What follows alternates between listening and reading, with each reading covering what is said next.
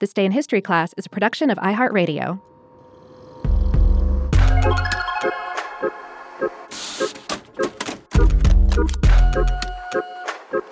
Hello, and welcome to This Day in History class, a show for people who can never know enough about history. My name is Gabe Luzier, and one of my favorite things about history is that it gives us a glimpse of just how novel the technology we take for granted used to be. Take cameras, for instance. Most of us today have a high quality one within arm's reach at any given moment thanks to our phones. But when cameras were new, they were complex, bulky, and anything but intuitive. So today, we're going to reflect on just how good we've got it by looking at the day when cameras finally started to get a little more user friendly. The day was Tuesday, September 4th, 1888. American entrepreneur George Eastman, founder of the Eastman Dry Plate and Film Company, received a patent for the world's first camera designed to use rolls of film.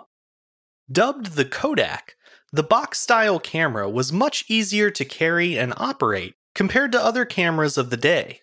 This ease of use helped expand the niche world of photography into a hobby accessible to almost anyone. Eastman was born on July 12, 1854, in Waterville, New York.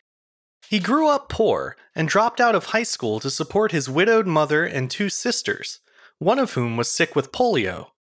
At age 14, Eastman began his career in business as the office boy for a local insurance company. He then got a job as a bank clerk, and it was during this tenure that he first took an interest in photography. When Eastman was 24, he started making plans for a vacation to Santo Domingo, the capital city of the Dominican Republic. While prepping for the trip, a colleague at the bank encouraged Eastman to document his travels. This prompted him to invest in his own photographic equipment.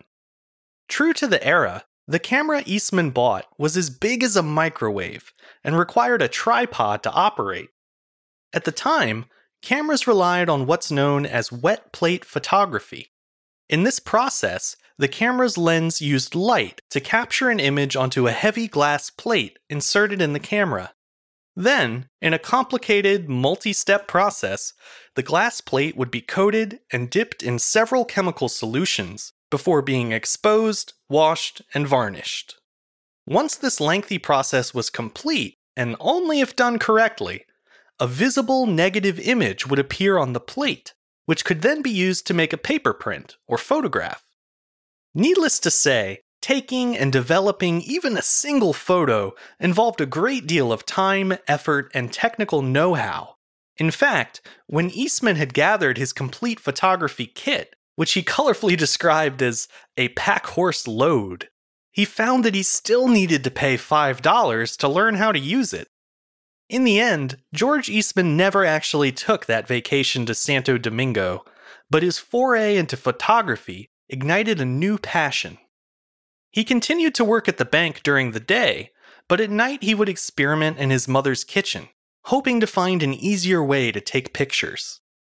His research led him to another existing form of photography, which involved coating glass plates with a gelatin emulsion that remained light sensitive even after it dried.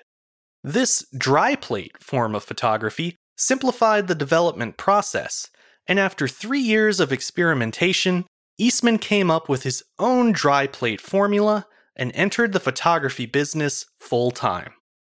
As he worked to keep his young company afloat, Eastman continued searching for a new exposure method that would do away with cumbersome glass plates once and for all. He knew that only then could he achieve his dream to, quote, make the camera as convenient as the pencil.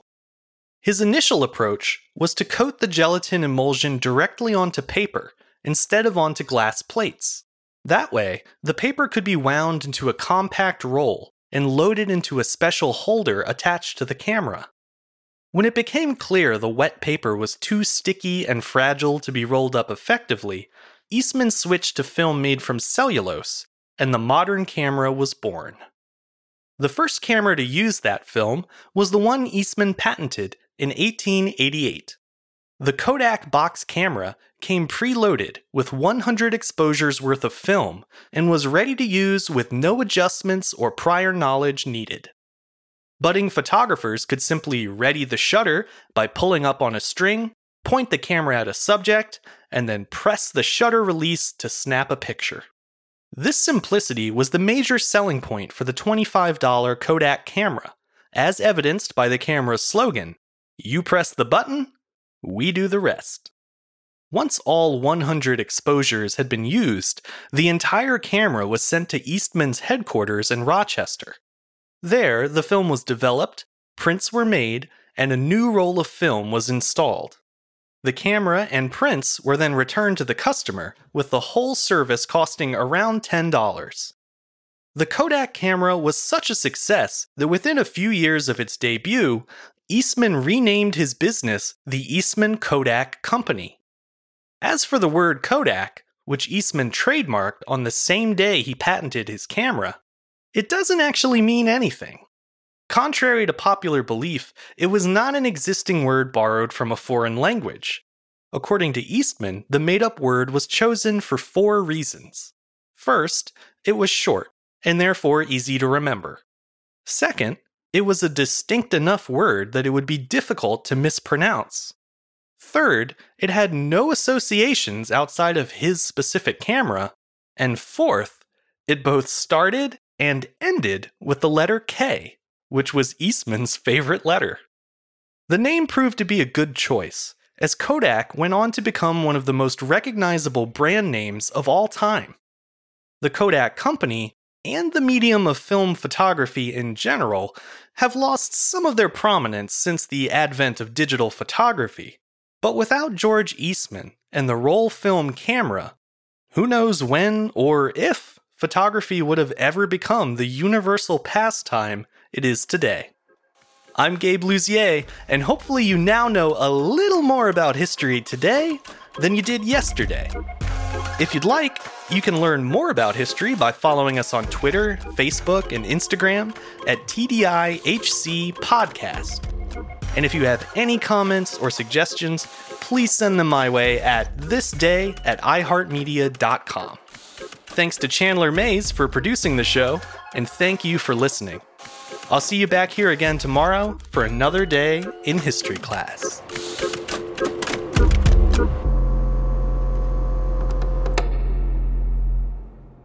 For more podcasts from iHeartRadio, visit the iHeartRadio app, Apple Podcasts, or wherever you listen to your favorite shows.